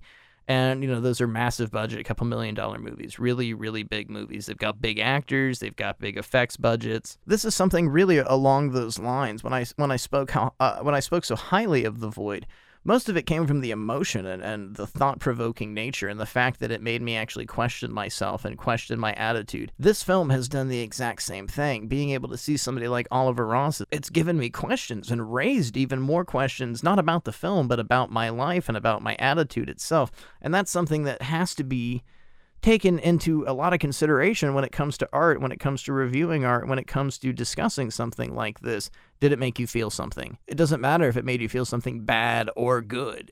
Did it make you feel something? Did it invoke an emotion? Did it make you think? Did it do anything to you? Because if it did, that's how you know it's art. That's how you know you've uh, uncovered something that truly speaks to you. And it might not speak to everyone. I might be just talking here and, and people could be cringing. Ah, I watched that film and I don't fucking see it. That's not my problem. Because for one, you're listening to my show. But it's it's my opinion on the entirety of this. And when I look at Fred Vogel's other films, when I look at Maskhead, when I look at Sella Turcica, when I look at August Underground's Mortem, and then you put this on the table, I think what is is just beautiful is it's a plateau. I mean, you can see the growth and the separation from his previous work and the admiration and love of horror and the genre. And there are so many things uh, that that dwell within this movie and the plot and you know there's a lot of Alfred Hitchcock nods. There's a lot of nods. I mean to me I think this is kind of a I'll talk about this at the end of the show but I think this is almost like a, a John Cassavetes kind of thing. There's a lot. There's a lot of emotion and a lot of layers and a lot of unique things that are are applied that come to this as a specific art piece and when you look at the previous work and you you know you use that, well, he made this, this, and this, you're not allowing yourself to see what people are able to do and what people can do with growth and time and change and how art is a constant moving fluent thing that can never be captured in one essence. Art is forever. Art is always moving. Art is eternal. When you look at Fred's earlier work and then you look at this, it got to a point in his life where art was ready to move, where things were ready to explode, where he was ready to show us, the world, the viewers, the audience, the critics, the actors, everybody, the money, the producers, look what I can do. Look, check it out, take a second, stop talking about August Underground, and look what I can do. And where we're at in the movie, and we're, we're at the end, we're getting right into the end here. I think you have just this triumphant display of somebody at, at the top of a mountain yelling, "Look, look!" And it's it's not you know an attention seeking sort of thing. It's refreshing. It's beautiful, if anything, being able to see this is the future. This is somebody's capabilities. This is somebody proving to all of us they're just not a one trick pony. It just doesn't have to be gore and violence. We've taken another trip down off subject lane let's get back to the movie. I always say that like I get drastically off subject, like I'm talking about Looney Tunes or some shit just way out of left field. And all of this has to do with Fred Vogel and Toetag in the film and what we're discussing, so still. We're at the end. Let's get to it. We begin to learn further details to how awful the nature of Darius's murders were. The extreme nature is shocking, but whenever Darius is tasked to speak, he calmly discusses it, with little or no regard to the tenacity from Oliver. This is where things get a bit confusing as Darius begins to discuss demons. And whether or not they are physical or just a concept, it's something that gets a little bit muddled at this point of the film. You know, he offers to show Oliver this demon and he's talking about how there's a demon inside of him and as well as something like the pen and that focal point on the pen I'm just a little confused as to to what the whole point was here on with the show we're going to say it one more time spoilers we're at the end here so you know this is the the grand finale from this point on, I'm going to discuss what happens at the end of this film. So, this is your last chance to turn back and save this for another day if you'd like to keep that as a surprise. We get back to the show and all this abuse and degradation that Oliver has been spitting out onto Darius finally is regurgitated because Darius takes this time to expose all of Oliver's marital problems live on the air. And he explains everything. But Oliver is quick. Though drunk and despite being a hack, a bit of professionalism shows forward and he's immediately able to turn to the camera and dissuade the audience and to say something equally snarky and rude about how Darius is a man preparing for death, just trying to grasp at straws to make somebody else look weaker. But truly, at this point, I think all of America, everyone watching, everyone involved, his crew, his director, Rhonda Cox, everyone knows how weak he is and how pathetic this is, that he has become the embarrassment, and he truly has lost the upper hand. He's being one upped by a guy who's going to be executed in an hour from now. Despite his attempt at professionalism to dissuade the situation, the damage is already done and the words have already been said. It's already out on the broadcast. Oliver is attempting to gain control or regain control of this situation, but they're treading water. The entire program, this this whole thing is treading water. He's failing and he's failing quickly. It's tanking. We go to a commercial break where Oliver exposes something incredibly personal. He really spills the beans. Watch you spill your beans. He lets Darius know that they're both monsters. Oliver Ross has killed someone in the Vietnam War. He tells Darius how it made him feel, how it smelled, the moment, how beautiful the person was. He gives this incredible amount of detail. You've got something very similar to Robert Shaw telling the story of how they delivered the bomb in Jaws, the wreck of the USS Indianapolis, this emotion invoking story. And Grainger Hines is just giving everything here. There's nothing else that he could possibly give. It's it's just pushing every single emotion and the thing that's unique is this happens to be, to me, I think, more frightening, his delivery and the way he decides to tell this story, than anything that Darius has said the entire time. Despite Darius' murders being absolutely brutal and vicious and disgusting, there seems to be almost a sympathetic nature to him. Uh, the way he even tells the story, it doesn't seem to invoke any form of, of absolute cruelty, despite his murders being incredibly cruel and vicious. But when Oliver tells his story about killing a young girl in Vietnam and how beautiful he can even remember her face being to this very day, there's something cold. There's something that stops you in your tracks and makes you wonder about somebody that has reflected on this their entire life. Probably the only source of pride this one person has had. Now, this takes us back to the whole pen thing because he keeps talking at the beginning of the movie about his how his dad gave him this pen and that there's no way that he can record without it, something that is incredibly personal, almost like a soul. You know, I mean, you just have this idea, this retrospective look that he loves this so much. It really is the encapsulated idea of his entity. He can't even perform without it because it means so much to him. It's like a token of good luck, but nonetheless something he needs to have. Oliver's reflection on this person he killed in the Vietnam War almost has that that same height as the pen that he almost regards that he regards this memory as something as important as this pen, this trophy, this personalization. He defines himself by something like this he had nothing else outside of killing this person, and he tells Darius that it made him feel like a god. It gave him the most immaculate amount of control, almost echoing things that Darius has told us earlier that he was laughed at, that he was belittled at for by Oliver Ross. Now we know that the entire time Oliver has been sitting there listening to Darius speaking, he's been creaming his jeans. He's been thinking about this, that he is uh, maybe even envious to a certain extent, that this is something that he might crave not being a serial murderer, not being on death row, but the power that is held behind being able to kill people, the power that is held behind being able to extinguish the life force of people. It's something that both of these characters say makes you feel like a god. Obviously, it's something both of these people wish to obtain, not necessarily being a god, but feeling like a god. All the while this is happening, Rhonda is screaming into the mic, just just stop, don't tell the story. What are you doing? You you you are over the line. Over the line, Smokey! Over the line! And she's letting him know this this you can't do this, and he has no regard. There the mask truly is off. There's nothing left at this point. Oliver hasn't maybe uh, accepted failure, but he knows if it's going to go bad, he's going to fucking blow this place up. He's going to take everyone out with him and he's going to do it with as much balls as he can. So this is off screen. You know, we're not live on TV. He's telling Darius this again, as he's done throughout the movie, with motivation to trigger him, to make him say something, to cause him to become this rabid dog they've been hoping for the entire time. But guess what?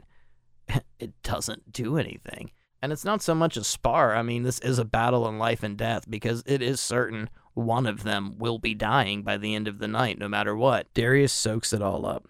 He knows the company he's keeping. He sees right into Oliver's soul at this point. The whole speech paints a very, very clear picture as to who Oliver is. It's clear Darius has really gotten to Oliver. He's really gotten into him, under him, everything, into his soul. This misogynistic, vile, power hungry man who sees himself as something more, something better, something better than Tidman. But Ross can't even stomach his own story and he vomits when finishing telling it. And I'm sure all the booze and prescription drugs on top of that probably played a hand. He's so disgusted with himself. He's so disgusted with the power. He's so disgusted with the situation that literally just he can't even keep his own guts inside of himself. Darius has been able to discuss life and death killing people, stomping on an old woman's head. He's been able to discuss this with the exact precision that somebody like Laurence Olivier could have done Shakespearean lore. He he just had no problem doing it. There was a fluency, there was a normality, there was a naturality to it because this was his world and this was his existence. This was the reality that Darius has accepted as to where Oliver is hidden his entire life behind bravado, behind an assumed persona. And when you get down to the deep core of who he is, the slimy, nasty core of what this man is, all he's ever relished is being able to have power over other people. The moment he took life from somebody, it's all he's been able to contemplate, think of. Even his career moving forward and becoming the biggest and the best, and I'm, I'm goddamn, no one's gonna make my TV show look bad. It's being able to hold that power over people. This person is a sociopath. This person, Oliver Ross, is dangerous. Oliver realizes there's blood in his vomit. He excuses himself once again to get some composure. He's not doing very well. Immediately, Rhonda begins to tell him what an asshole he really is. She knows he's drunk. She knows that he couldn't even make it through this entire situation without drinking, that he's a failure, he's an embarrassment, pretty much degrading him in every way she can. While in the bathroom, struggling to pee while arguing over the headset with his ex wife and director, he begins to see Darius's face in the reflection in the mirror he's standing in front of. And this too, let's just bring it up now. So, I mean, there's a way that you can look at this, and I don't think it's a part of the movie. I don't think this was intentional, and uh, you know, I just think it's something that's left open from writing, and and the the last part of the movie does begin to get a little bit muddled. You've got all this focus on the pen. It's at the very beginning of the movie. You've got this very long, drawn out scene about he needs the pen. He has to have the pen. Can't do the interview without the pen. Later on, you've got him showing it to Darius, almost taunting him with it. And then you move into the sequence where he moves to the bathroom and he starts seeing Darius's face in the reflection. So, I mean, you could take that he's been discussing this demon and this is sort of a supernatural thing that he really has gotten into his head and that the pen is a personalization. The pen is almost ownership. It's something that so much stock is put into and so much value has been put into by Oliver himself that being able to own that, being able to hold that would be like having somebody's soul or having an essence of of who they are, having a piece of them. So you've got the whole and, and, and really to me, clarifying, I think the idea is is just psychotic babble. You know, Darius is talking about this demon and how he can show it to him. And what we have is is just a, a story of emotion, a story of characters, and a story of dialogue. Oliver's in the bathroom. He he's being tormented. He's being tormented almost as he has tormented Darius throughout the entire film, but now it's suddenly mental. So I myself am, am more than likely being very confusing with this statement. I don't think that there is an inherent supernatural subplot when it comes to the end of this film, but it, it really is something that you could form on your own or that you could take as an explanation for some things because I, I really feel that there were plot devices that are used that have no explanation and I don't understand the point to doing so. And I brought up, you know, when you show a gun in a film, that that usually means the gun is going to be used. So much is is spent on this pin, and we're about to find out if it actually has any meaning to the story. So all night, Diane Franklin's Rhonda Cox has been pleading with Grainger Hines Oliver Ross. So she snaps and for like the fifth time really lets him have it. But this is unlike all her other you're pathetic, you you can't get this done, you're a drunk rants. She starts getting personal. Oliver has mentioned earlier in the movie that he had five children, all of them from his first two marriages. One of his first two marriages happens to have been Rhonda Cox. Their discussion gets increasingly personal, so personal that Oliver doesn't notice somebody else is in the bathroom. They begin discussing their child. We have another scene. I've made notion to this several times that Darius began the interview before Oliver even had the chance to do so. That information now all of a sudden makes sense. Darius considers himself a monster, a fuck up, something he's been told his entire life, and he asks Oliver, Did you have any fuck ups? Were any of your kids fuck ups? And the discussion in Oliver's ear becomes about their child and their loss and how he was never there and how he had to drink and how he could never be around. He was so inept he couldn't even see that their child had a drug problem. They're fighting viciously. And the inmate that's in the bathroom with him is assuming all these fuck yous and I can't stand you and I hate you are being directed at him. This character named Popeye we first see at the very beginning of the film. The warden explains after he's seen out where other inmates are all locked in that he's nothing to worry about. He's got a mop and bucket, so you know we can kind of assume that he's an elderly inmate, mind you, that he's you know gotten some freedom to tidy up because apparently not only looks but good behavior can be deceiving. Pissing blood and yelling curses. Darius Tidman's voice deep inside of his head taunting him like a schizophrenic, his ex wife yelling at him all the same about their deceased son. Oliver just doesn't see Popeye the Mop Man approach. And he's offended at this point, pretty much like every single person that has encountered Oliver throughout this story probably his entire life. Everyone that encounters this man, it's gotta be a, a, very unpleasant experience. And despite the vulgarities actually not being thrown out at him, Popeye breaks his mop over Oliver's head. He's standing with his dick in hand, pissing blood, screaming fuck you over his earpiece to his wife, but this dude just doesn't know what's going on. He was working and cleaning and, you know, going about his prison orderly business and has just taken all of this incredibly personally. The wrong place at the wrong time.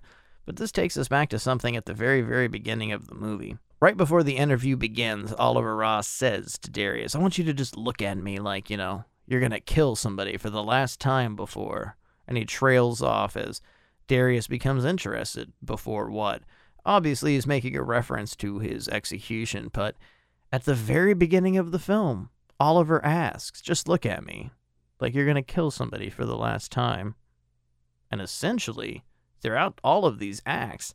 That's just what Darius has done. Now we re enter that whole aspect of the supernatural idea, which uh, I'm to stress again, it's not there. It's not like a relevant part of the movie. It's just a way that you could take things with your observations. And also, a lot of confusion for me. You know, I'm I'm reaching at straws here because I have some questions for the end of this movie. I, I just don't quite understand some of the plot devices that we were shown. We're about to get into that, though. Meanwhile, we cut away to Darius and that goddamn pen, which he quietly reaches for and grabs. And this is a back and forth between shots of Oliver and Darius reaching for the pen while Oliver is being beaten over the head with this mop. Rhonda hears the commotion, but she just has no idea what's going on at this point. We cut back to Darius admiring the pen and looking at Oliver's name engraved on it before he tucks it into his shirt sleeve. And at this very moment, we cut to Oliver being viciously stabbed by Popeye with the mop handle. So, you know, you have this idea of this possession, that this pen was something so incredibly important to him that once it was left out, once Darius was able to touch it to grab it. I mean, it's it's more than a trophy. I think you have something literally like possession. And I mean that in the sense of this was a possession that was incredibly important to Oliver and it was something that literally had his essence, his embodiment inside of it, his career, his work really focused on him being able to have this pen whenever he was able to do an interview, whenever he was able to work you you can kind of translate and have this like grasping at straws supernatural thing that so he grabs the pen and once he tucks it away and it becomes part of his possession, it ends the life force of Oliver Ross. I don't know. I'm not saying that's something that's in the movie. Unfortunately, we get to this point and a lot of things don't pay off. We've got this whole thing with the pen and we've had it since the beginning of the movie, but we know that Darius is going to be executed shortly after this. So what, he stabs a guard or, or somebody else? And it's it's most certain Oliver is dying. He's been stabbed like eight times in the chest with a broken mop handle. He's bleeding to death in this bathroom this was the final interview. I get confused here though because I just don't understand what the emphasis was uh, being so strongly used with this pen and the overall meaning. I mean, uh, you can take it as I just said with literal possession. Darius being able to take something from him, but what's what's the point? He's about to die. He's not going to survive this night. Neither of them are. I know I'm definitely reaching with that, but the clarity isn't there. But I don't think it's a significant problem. The idea may have looked great on paper, but I just don't think it fluently develops anything else for the story. And overall it just confuses me. You have something so strong as this and you figure it's going to be, you know, a great weapon. You assume is going to be heavily used throughout the movie and and just pays off nothing. It doesn't go anywhere it's not problematic. I just feel something more could have been done with this or completely omitted. The pen overall truly shows to not have any overwhelming importance because we don't know what he does with it afterwards. I mean, Darius has the pen, but is there any meaning to it? Is there any importance to what happens after this story? We've got the story, and that's really the focal point. But this is the end. It's the end of them all. It's the end of everyone. The show, Oliver Ross, Darius Tidman. I mean, Oliver Ross bleeds to death in this prison bathroom. Shortly thereafter, Darius is going to be executed. Rhonda's career's over. The show she's directing and working on, nothing's going to come from this. This is horrific. This is the absolute end.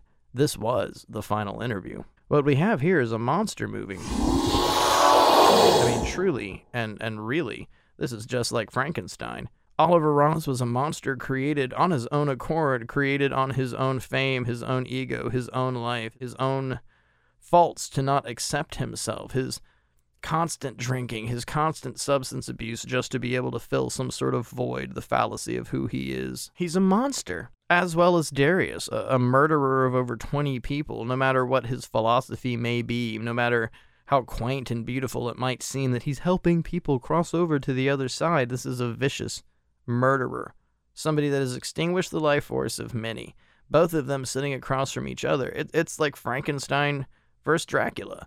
It's a monster versus monster movie, which is something I think is very, very unique because Fred Vogel, his favorite film, something that is a, a basis for his love of horror and passion, is Frankenstein, a monster movie in itself the granddaddy of them all. A movie about a man who couldn't control his own creation. And I think you have something overwhelmingly similar with Oliver Ross.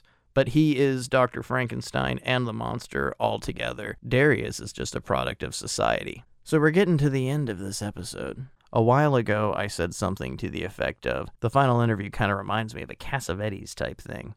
Here's what I mean by that. John Cassavetes was an artist that, that many try and replicate, and most horribly, horribly fail at. But what he specialized in and made him so incredible is these stories that were focused on people, these stories that were focused on emotion and the characters, that you are introduced to them in the midst of their life. Their previous story doesn't matter who they are, what they've been through, all of these uh, previously established things. It's not significant. What's significant is what's going on and the emotion and the driven emotion from these characters in the situations that they're in. This is what you have in, in, in this film. I think it's really reminiscent of something like the work of John Cassavetes because everything is dialogue and character driven. And if you can't get behind that, you can't get behind the characters and you can't feel emotion, then you're absolutely blind and you're lost. And that's more than likely because you came into something for the entertainment, for the shock, for the gore, for the special effects for something that was going to give you emotions in a different way. And that's fine. You know, shock, horror, fear, those are all very valuable and valid emotions, especially when it comes to art. But this movie is really reminiscent of something like A Woman Under the Influence, a story that is pure emotion, a story that is introducing us to these characters we know absolutely nothing about, and for about two hours making us watch and witness and deal with them. And then when it ends, it just ends. The story doesn't end, what we're being shown ends. We don't know what's going to happen after this. Darius could go on a bloodbath with that pin and stab the living, loving shit out of every guard and everybody else he comes in contact with. We don't know what Diane Franklin's going to do or the rest of this crew or even what happens, how this broadcast is handled. Does it go to one of the other hosts? Does it just stop? Who knows?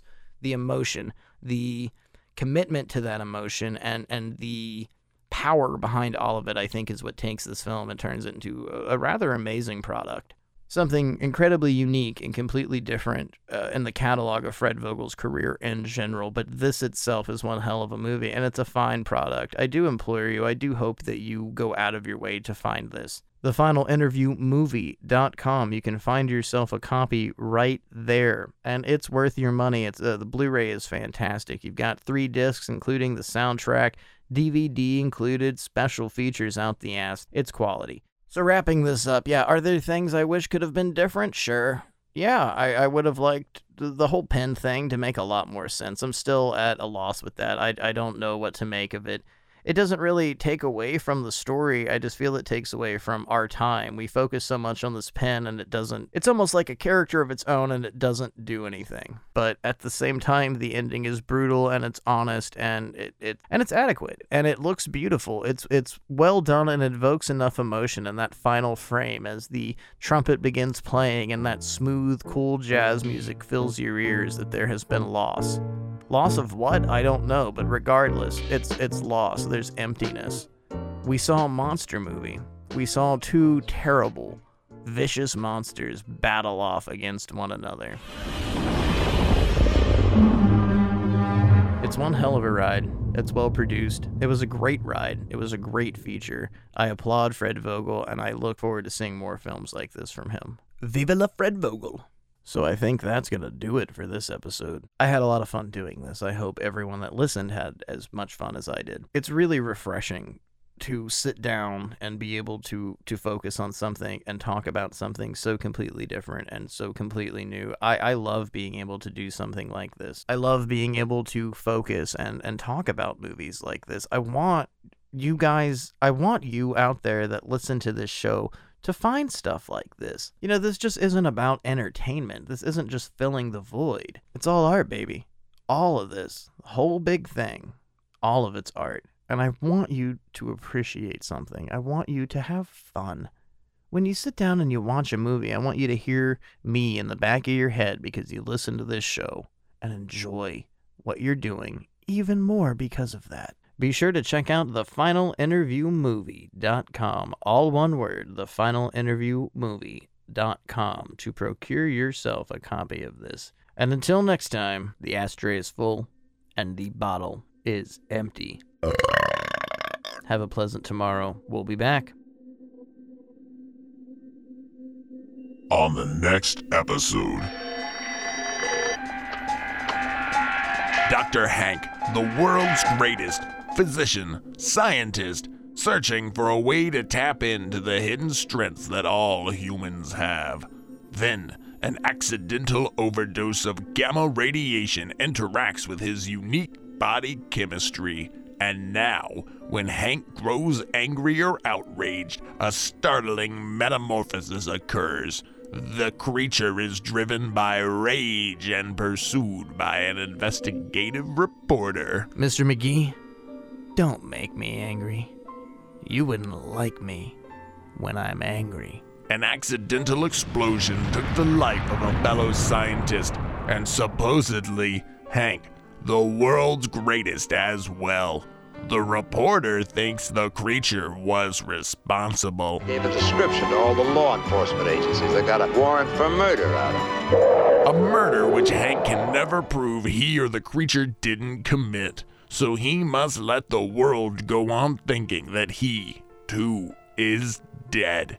until he can find a way to control the raging spirit that dwells within him. Find out what happens next week on the incredible Death by DVD. Death by DVD is recorded in front of a dead studio audience. Portions of today's programming have been mechanically reproduced. Death by DVD is broadcast from on top of Blue Crystal Sunshine Mountain in Anytown, USA, with transmitters on top of the Empire State Building. The management and the staff wish you a pleasant good night and good morning.